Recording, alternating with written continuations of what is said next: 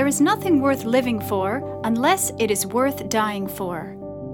My grandmother lived a life devoted to Jesus, and today her talks have been made available in their original form. So you too can be built up through the insights and mysteries God revealed to her throughout her ministry. Now, without further ado, here is Elisabeth Elliot. Elisabeth, I want to ask you a question because we, we've, we've all heard about Jim Elliot. We've seen his name posted and given credit to quote after quote. But husband number two, we just don't know a lot about him, and it's, it's a little bit like some of the missing books of the Bible or something. You know, you just kind of wonder about him. Share with us a little bit about husband number two, if you would. Well, I certainly never imagined having, never thought of any possibilities in the future whatsoever. I did have a couple proposals from Indians, yes, jungle Indians. Turn the sound up. Have we Very got a battery in there? Uh-huh. Is that it? You gotta say got it on? something. Say You have to say something. Okay, these were, these were Quechua No. Indians. You want mine? How's that? No. Bring the handheld is up. You just take a- this one and I'll take the handheld. No, that's all right. You, you stay with, she can hold. Well, she's not real good with her hands She's- the microphone. Not good with her hands? I think she could hold a microphone, Lars, Okay. you know? No, that- she doesn't like it. Kill, kill number three. Yeah. Kill it. I'm gonna, I'm gonna take this off if I may. Thank you. How about this? No. Is it on? Hello? How about that? There we go. Yeah. I did have a couple of proposals from Quechua Indians, but I managed to wriggle out those by telling them I'm really too tall for you. I were Wait a second. No, no, no, no, no, hang on. what just is happening here. Why don't you take mine? Okay, Lars, we'll take yours. Right. He's kind of an insistent fellow, isn't he? Is he this? Is he bossy like this with you at home? Yeah. We'll, we'll get into that later, okay?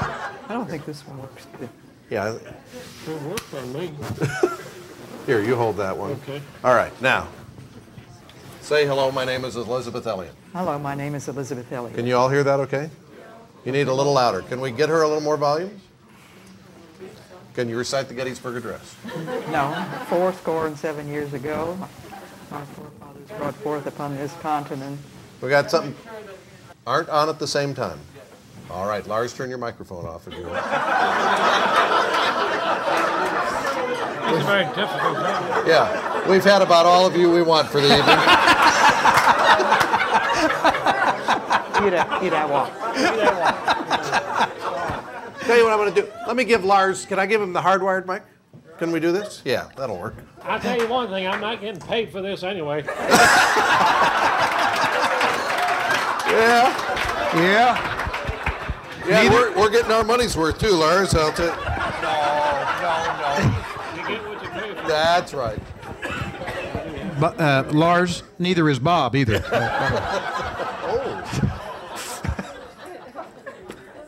Oh. okay. Are we on for Elisabeth now? Try it again. You have to say something. I have to say something. Yeah. There we go. Okay. Let's thank them for coming tonight. No.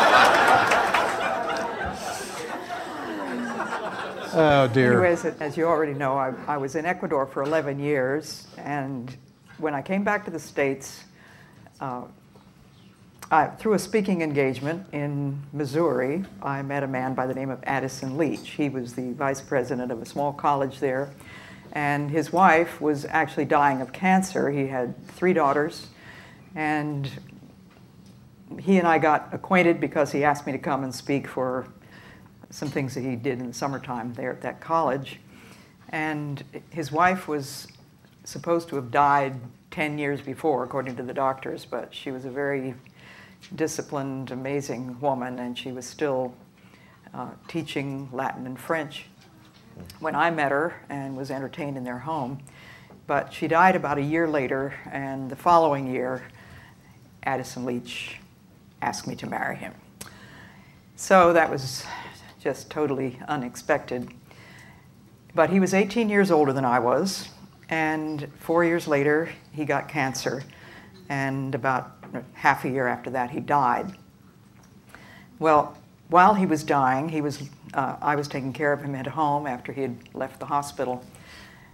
And I got to the point where I really desperately needed somebody to help me because he was a big man and he was totally helpless for the last few, about six weeks. So I called the seminary where my husband had been a professor. He was at Gordon Conwell Seminary. And uh, asked if there was a young man that might be willing to come and live in my house and help me take care of my husband. And a young man applied for the job. He was to move in on the following Monday, and Monday my, my husband died. So naturally, he assumed that he would not be needed, but I called the next day and said, The room is ready for you if you'd like to come anyway. And so he moved in, whereupon it struck me that it doesn't look too good for one lady and one gentleman to be living in a house together. Uh, this gentleman happened to be considerably older than many of the other students, and of course, I might have been old, old enough to be his mother. But I thought, well, I better call the seminary to see if there's another young man that would be willing to come. So two young men, two men came, lived in my house for two years. The first one married my daughter. The second one married me.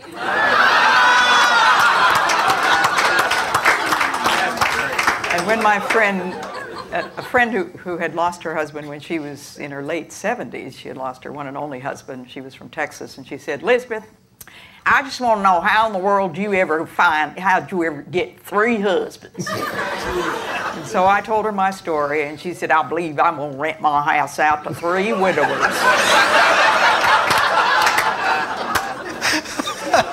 so you are an advocate then of living together before marriage.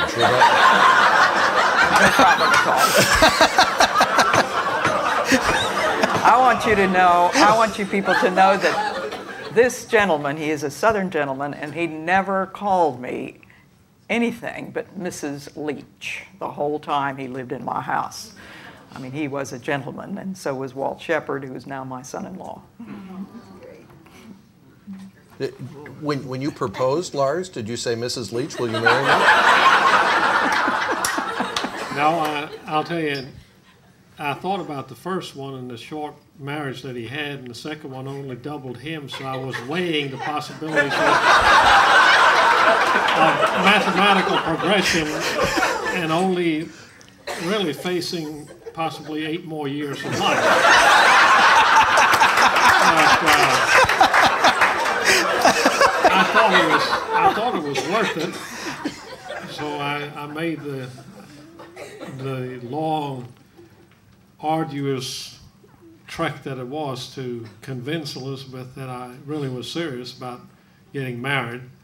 And it was, well, Dennis, he would understand this, but I knew from the very beginning that I had to do it slowly, and it was kind of like a bird dog after a covey. If the dog moves too quick, you flush the covey. Mm-hmm. So I did it very, very slowly and steadily. Where, where did you uh, Where did you go on your first date? Did you ever have a date? Oh yes, I guess I, I would say we did, but Elisabeth said we didn't. Uh, one of the nice things I always remember about it, uh, she always enjoyed it because she always went to sleep on the way home in the car. I figured I had satisfied everything, so she just went off to sleep. but, uh, it's relaxing that way. It's got, that's great for your self esteem, isn't it? Well, I never had any yet. uh,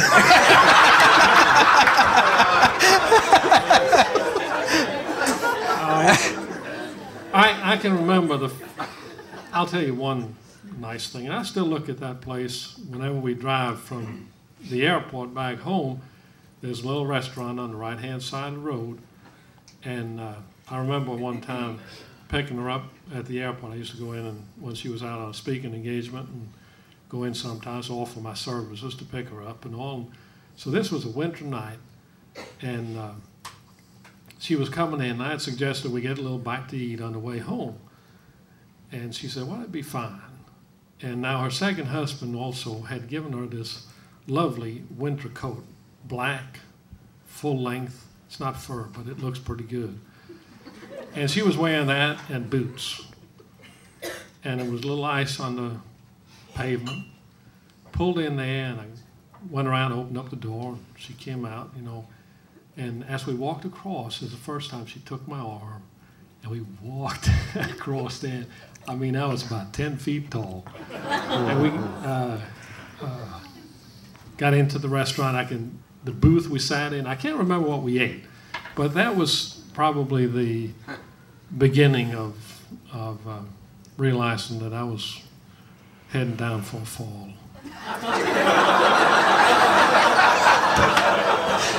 It was good. It was, a, it, you know, I just thought, yeah, we often we often look at that restaurant and I say, remember that? Remember when we sat in there?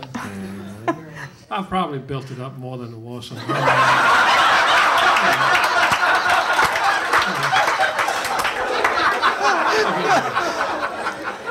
Well,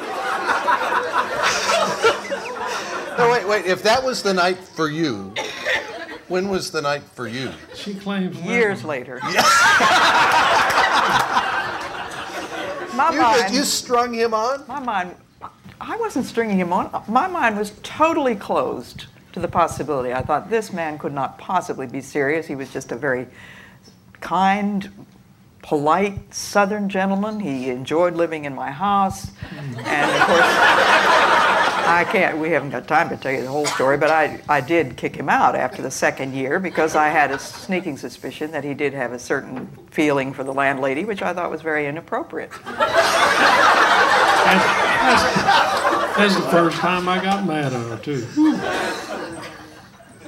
You, go ahead and tell about why. Hmm? Tell why. Well, I mean, I, I, I might be dumb, but I wasn't real stupid about the thing. I knew what she, I knew what she was going to do. But it was morning and time to go to seminary, and I was standing fixing a little bit of lunch, and Elisabeth was over there washing the dishes. And so we had our backs to each other, and I don't know, I didn't really, I didn't see what she did. I'm sure she turned around, but all I, all of a sudden, I just heard her say, Lars, I believe you better find another place to live next year. It was toward the end of the school year. And uh, I don't know if I said anything at all, or maybe I probably said, oh, all right, or yes, or something. But my blood pressure went sky high in about two seconds. And I just got my lunch and walked out, went up there, spent the day. And on coming back to the house, I mean, she had every right to say so and tell me to go ahead and get out. I hadn't done anything uh, out of the ordinary, uh, but I knew what she was talking about. So I just went in. When I got back in, I, she was in the study, and I knocked on the door and asked if I could see her for a minute. And uh, she said, "Come in." And we sat down, and I said, uh, "You have every right to ask me to leave. There's no problem with that." But I said, "I don't appreciate the way you did it." And I said, I'm not some kid coming out of high school and here. I said, I've been around a little bit and been in business, and we do things in a more gracious manner. While she just listened nicely and politely and thanked me for what I had to say, and that was the end of it. We didn't get into any, any discussion. She was smart about that. So did you move out? Sure, I moved down about a mile and a half and kept going around checking on her, to see if I could do anything, you know, oil the hinges and fix the doorknob, and mm-hmm. take it to the airport. so the bird dog was still on point. Oh, then. yeah, yeah. The funniest thing, we never. Well, the know, covey hadn't flown anywhere. It was it was it was strange while you know this is over four years over a period of four years. You know one time we'd be in a restaurant someplace and someone would see us and we'd be someplace else but nothing really was ever said except there was one little old gal from california who lived when i moved out i moved into a house where they had about five students there. And this little girl whenever I'd get ready to go out, I'd be dressed and had not. For some reason, she was in the kitchen. And as I'd leave, she'd say, Say hello to old Blue Eyes. and I'd never crack. I wouldn't crack a smile. I wouldn't. I, I just said good night, Jackie. Yeah. She knew. She was the only one that I don't know how she figured it out, but she knew. Well, you got to take us to uh, the time you proposed. You're not gonna like that.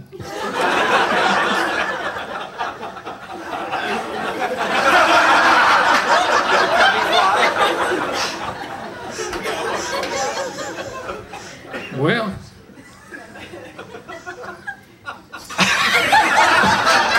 You did propose, didn't you? well, in a I don't sort think of you way. can remember anything about it. I, I really don't remember what I said. I do. Well, and that's what makes me feel bad. Because if I did say that, it's not a real good way of doing it.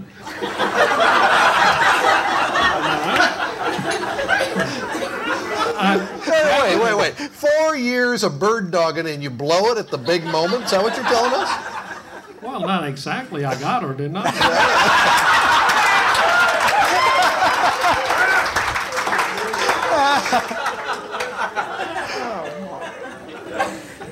well,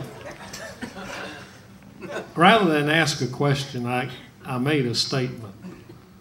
Well, I said two things, I guess, didn't I? I had uh, I had brought a, a ring along and I really didn't expect her to say yes or no at that time, but I did want her to know that I was not playing games. So I had showed her the ring, and I said uh, something to the effect that I, I was not playing games. And then I follow that by just saying that I want you to be my, I want you for a wife. Isn't that right? Is that, yeah, I want you for a wife. So, I mean, it's really not a great way to ask. anyway, she. Well, I, go hmm? ahead.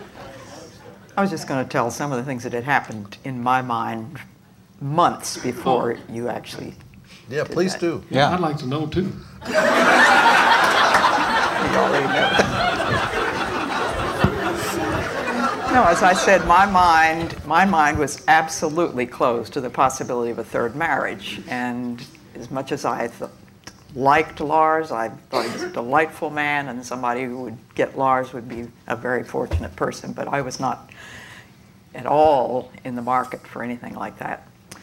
Until one day we were just standing in the living room and he denies the possibility that he could have ever said this, but I know that it was ipsissima verba, exactly what he said to me that day. We translated that. He said, I would like to be the one building the fences around you, and I want to stand on all sides.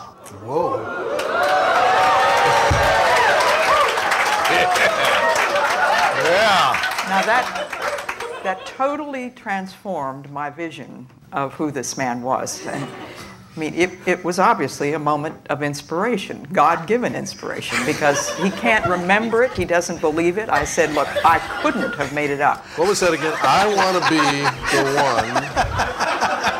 Ah, that's Building the fences. man. Well, anyway, the next thing, the next straw in the wind, I didn't say anything, but it was just as if I flip flopped as far as my vision of this man, because very shortly thereafter, I was convicted by the fact that God was saying to me, You have not asked me one thing about this. You just made up your mind that you were going to stay single the rest of your life. Well, then I had to get down on my knees and repent and say, Well, you know, Lord, I'm, you know, I want to do what you want me to do, and how could I possibly have failed to at least mention this in prayer? I then opened my Bible, and to my utter astonishment, well, I have to say before I tell you that, that I was constantly comparing Jim Elliot to Addison Leitch. Jim could do a lot of things Ad couldn't do. Ad could do things Jim couldn't do. Lars could do a lot of things that Ad and Jim couldn't do. And so I was making these odious comparisons. And I opened my Bible, and lo and behold, it was staring me in the face. Men have different gifts, but it is the same Lord who accomplishes his purposes through them all. And not too long after that, one more amazing thing. This is just a concatenation of amazing spirit. Uh, It's a what? I had an opportunity.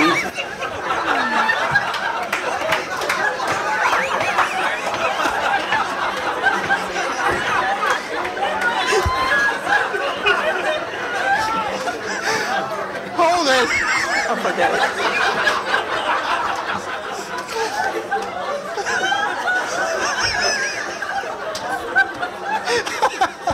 What did you say, Lars? It's a what?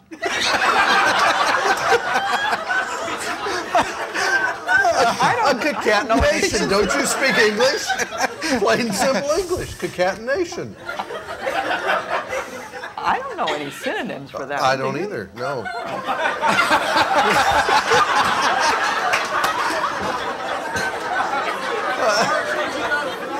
Yeah. I, I don't know any anonyms. I don't know any words that rhyme with it. I, I I tried to avoid it.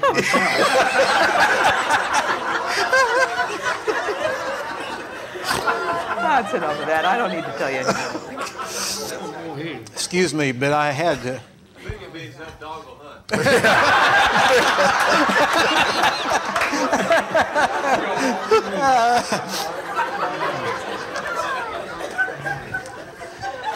Oh, so we've got to let you finish. I'm sorry to have interrupted you. Concatenation. No, I think I think that'll do. You don't need- oh, oh, we want to hear the rest of this story. Well, I'll abbreviate it a little bit, but I, through a very remarkable series of circumstances, I found myself with Ruth Graham one time, and I just thought, now here's a person who, she's a wise, wonderful, godly woman, and I can tell her a little bit about this person without naming him or anything, just to see, to sort of run by what she might think. And I described this man, and waited to see what she would say about the possibility of an old woman like me getting married at such an age after having two husbands. And she just said, Elisabeth, it just wouldn't surprise me in the least if God would give you exactly that sort of a man. And so it was through scripture, it was through prayer, and it was through the wisdom of, of an older person. And I had several other older people too that said the same thing. And so, as he gave you the ring and said he'd like you to be his wife, She didn't say yes or no. what did you do? And what were you, what, first of all, what were you thinking as he brought the ring out? Well, the ring happened. It was a it was a wedding ring. It was not an engagement ring. And he he brought out this little square box, and my heart just sank. I thought, oh my goodness, you know, what man would ever give a ring until he's at least proposed? And he brought out this wedding ring and told me right up front. He said, I just he said this is my Swedish grandmother's wedding ring. Lars is from Norway. Well, he's half Swedish and half Norwegian, but he grew up in Norway.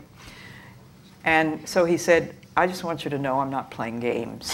And that was another very strong impetus for me to think of him in, a, in a, the possibility of getting married. Anyway, when he proposed, I, I just said, Well, of course, I can't possibly give you an answer now, but I will think about it and pray about it. And he was shocked that I prayed, that I da- did give him an answer as soon as I did. What was it? How many weeks? Well, later? it was in June, and then I kind of thought it might be September, August, September, because I was painting you a kitchen. and, uh, but you sent a letter about two weeks later, didn't you? I think I think about two weeks. Yeah. Anyway, And so I got it by mail. Didn't get an answer in person. Got it by mail. She, she sent a letter. Yep. And what did it say? I don't yes, remember. I think. Yes. Yes. it's I'm a woman of few words. Okay, now, why did you write him a letter and not uh, ask to speak with him personally? Why Well, did you do it that she, way? a Lady doesn't call a man so, on telephone. She'd wait for me to call. I was living in a little in a little cottage on on. Cape Cod, and he was mm. painting my kitchen back in Hamilton. Oh, what Oh. a job. So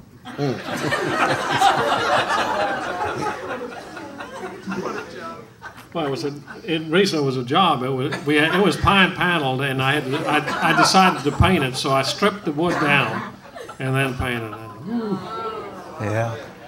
Are you still working around the house? Don't ask. He hasn't put the Christmas lights away yet. Oh, Oh, really? so you got the letter, Lars. Yep. And? well, I, was- I don't. Well, I was very happy about it. We didn't announce it. You know, we just kept it. I think we waited until Thanksgiving. Oh. Well, we didn't tell, we didn't we tell didn't tell anybody, anybody. but We didn't just tell a very few family members. And then we got yeah. married in December. We got married in December, so we got, uh, you know, told everybody in, in Thanksgiving, and some, I think it was Roger, I don't know if some of you may have heard of Roger Nicole, uh, who he's a professor at Gordon Conwell. It was his wife who, I think, said that uh, when the news came out, when a, a seminary roof blew off. and uh, Because I'd been married to a professor at the seminary, now I was marrying a student from the seminary. Oh, what can you do? but I also got a lot from uh, Dr. Leitch or Addison Leitch, the second husband. I got his bathrobe. Still have it, it's in your suitcase today. And uh, I, was, I, went in, I went his watch.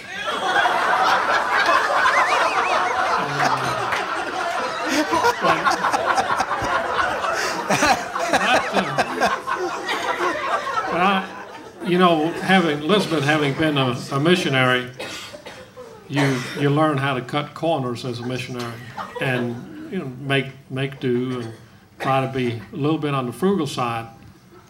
So when I got when we got married and, and uh, I got the wedding ring, it did look a little familiar. but and it, it's a nice one, so it's you can't see it back there, but it's kind of square on top. Right. Well, and it's got ELG there, but it's got real, it's kind of not very deep letters.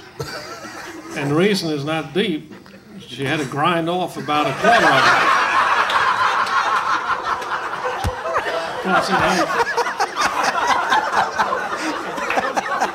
it, it had, uh, initials before was AHL, Addison Hardy Leitch, her second husband.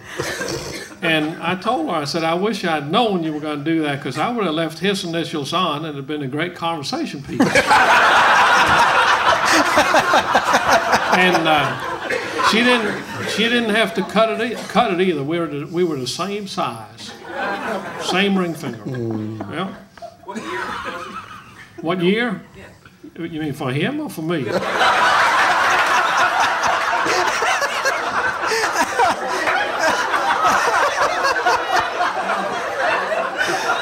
Can you list all of them? They're trying to figure out your life expectancy. how long you been married? How, how long you got to go? Oh, no, I, I went by. I'm, I'm two and a half times past eight years. Whoa. Yeah, They've been married 21 years. 21 years. Yeah.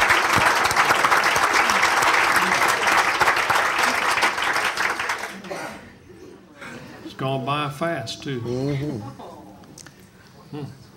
I've been in a lot of interviews.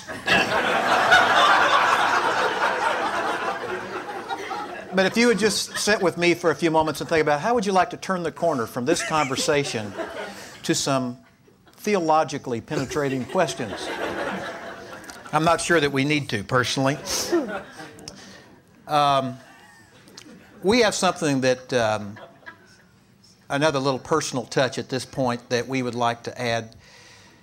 You know, Elisabeth, uh, there are a lot of people probably wonder what's it like to be your daughter?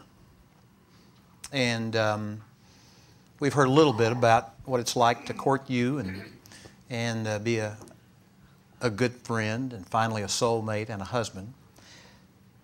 But we decided we would place a phone call to your daughter, Valerie, and ask her what it was like to be Elisabeth Elliot's daughter. And so we want you to listen in as we play a little tape of a phone call we had recently with Valerie.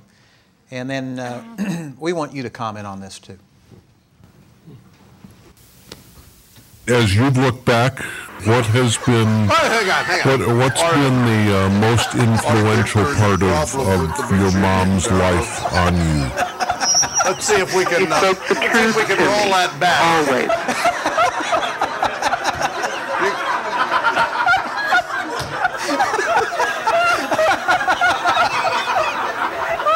I couldn't imagine what happened Stop the without tape, please.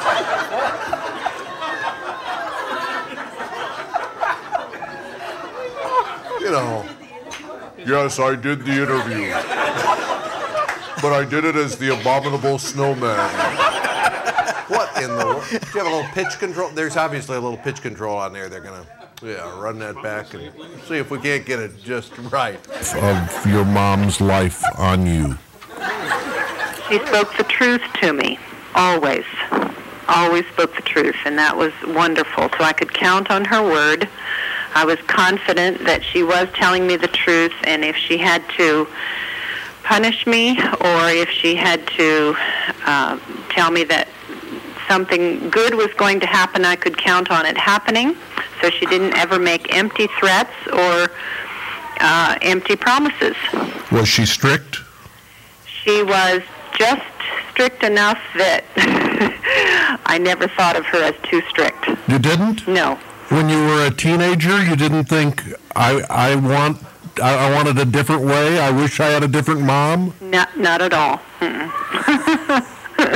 No. The only, only little thing I remember us having a slight disagreement about was the length of my skirts, and this was in 1971 and 72. And what did you think was appropriate? Unfortunately, I wanted a little shorter skirt than she thought was appropriate. now, how old were you at the time? this was when I was about 16 and 17. And a little shorter, like like above the knee. I'm not going to be too specific. and where did where did you guys come to a meeting of the minds on this? I mean, where would this where did the skirts end up? Well, she uh, she probably allowed me to wear almost the style, maybe not quite as short as some girls wore, but um, I would say I'm doing it a little differently with my girls. When um, you do I have this right? Your husband, uh, you met him because he was living with your mother. Well, he was a boarder. He was a seminary student, and my mother's husband had just died, and I was gone off to college. So my my mother decided she needed someone else living in the house, and Walt Shepard was the young man who moved in. So she got to know him before I got to know him, and she was quite impressed with him, and so I got to know him when I got home, and I was impressed with him too. Had she been impressed with the other boys who had uh, shown attention? Uh, no, you mean the ones who had shown me attention? Yes. No. Had had had you been impressed with any of those young men? Well, a, a couple, Right. slightly. Uh huh. Right. Was that ever a source of conflict for you? No, not at all. When mom said, "I don't think much of him." There wasn't a serious enough relationship with any one of them that I was quite upset. She, you know, I I wanted her approval, and I was thankful that when I got to know Walt, she was completely for him and gave us our, his her blessing. Mm-hmm. Really, I had very happy teen years. When you think of the legacy that she has left to you, what's what's at the center of that? Besides speaking the truth to me, she always gave me the confidence and the encouragement that I was loved. And she always gave me the confidence that my father had lived solely for God's glory. And so I was always assured and comforted that someday I would meet my father in heaven. Mm-hmm. And I think that the greatest legacy was simply, uh, well, there are so many things that are involved in it, but her love and her absolute clear teaching of the truth to me. Mm-hmm. Mm-hmm. Well, we're going to get to spend some time with her here in just a few minutes, and uh, you've got a chance to address her in, uh, in, in front of the group. Anything you'd want to say to them? Well, my mother is a wonderful mother, and, and I would say a perfect mother. She has been a great influence on my life, and I'm so thankful for her. She's been such a blessing to me, and she still is a blessing to me. Every time that I talk to her, every time that I write to her or hear from her, she wants to encourage me, and she wants to give me hope in the Lord. She always points me to the Lord, and I'm glad that you all get to hear her. And uh, I'm, again, just so thankful that the Lord has given me such a gift in a mother. Valerie, thanks for taking a few minutes to be with us. You're welcome. Appreciate it. Bye bye. God Bye. bless.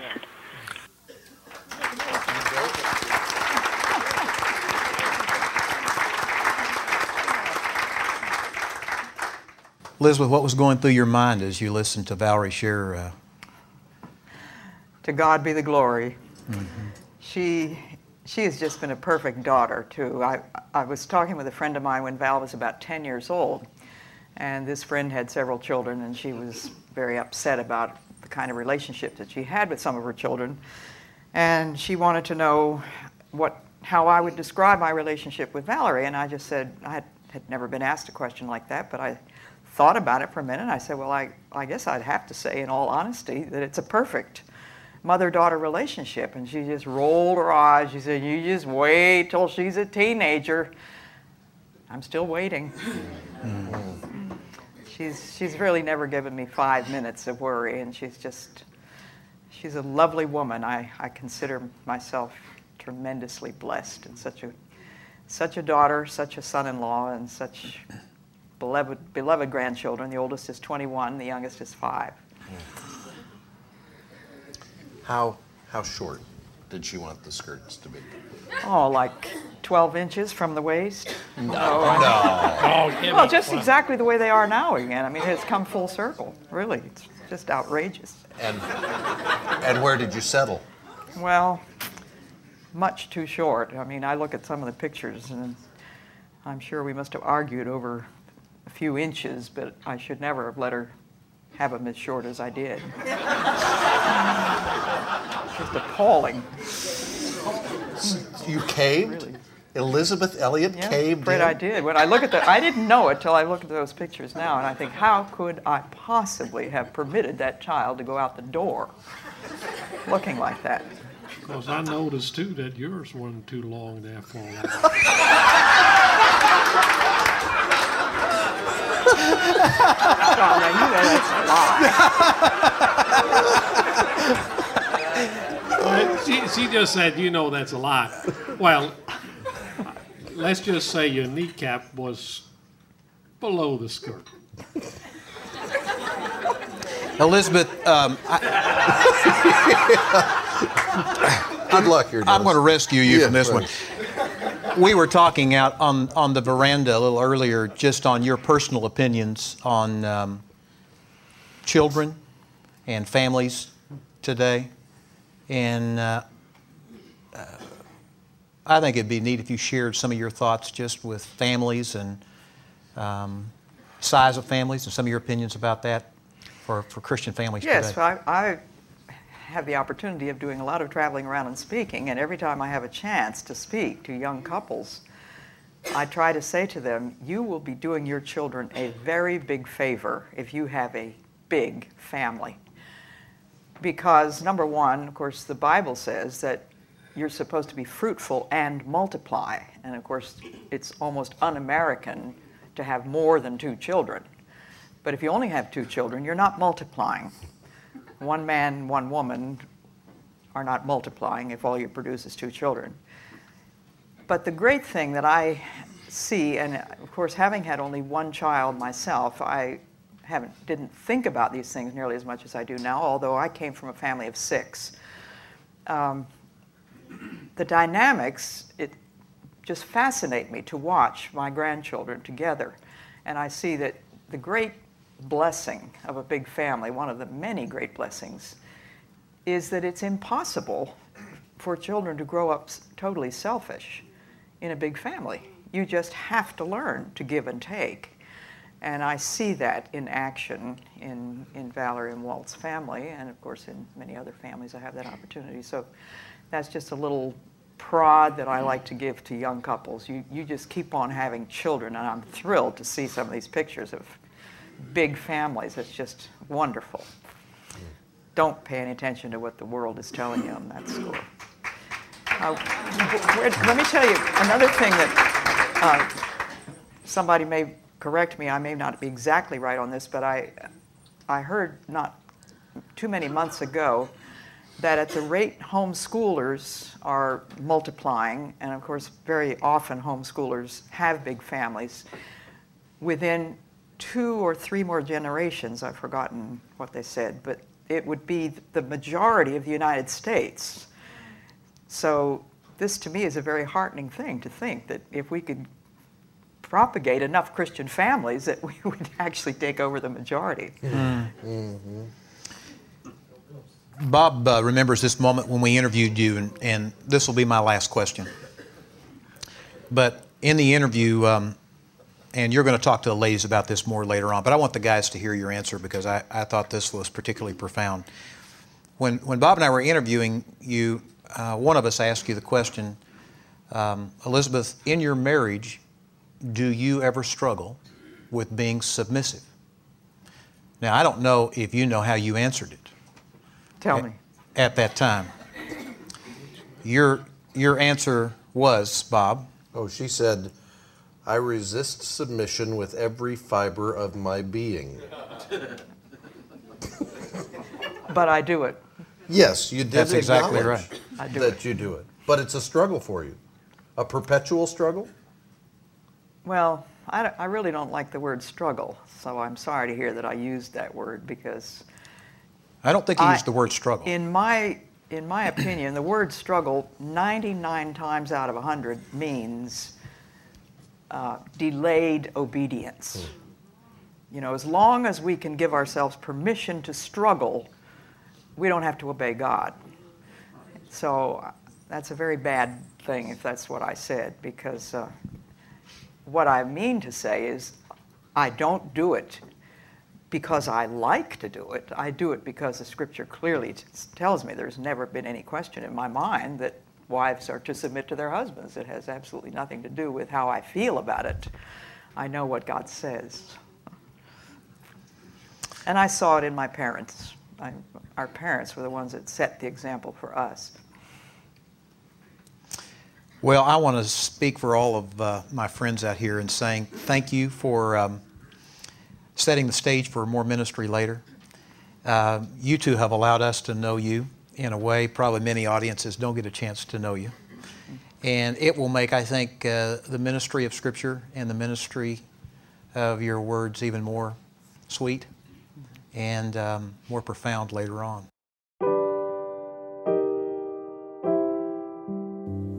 I pray you've been encouraged and inspired by what you've heard today and will keep joining us here and on social media for my granny's inspiration.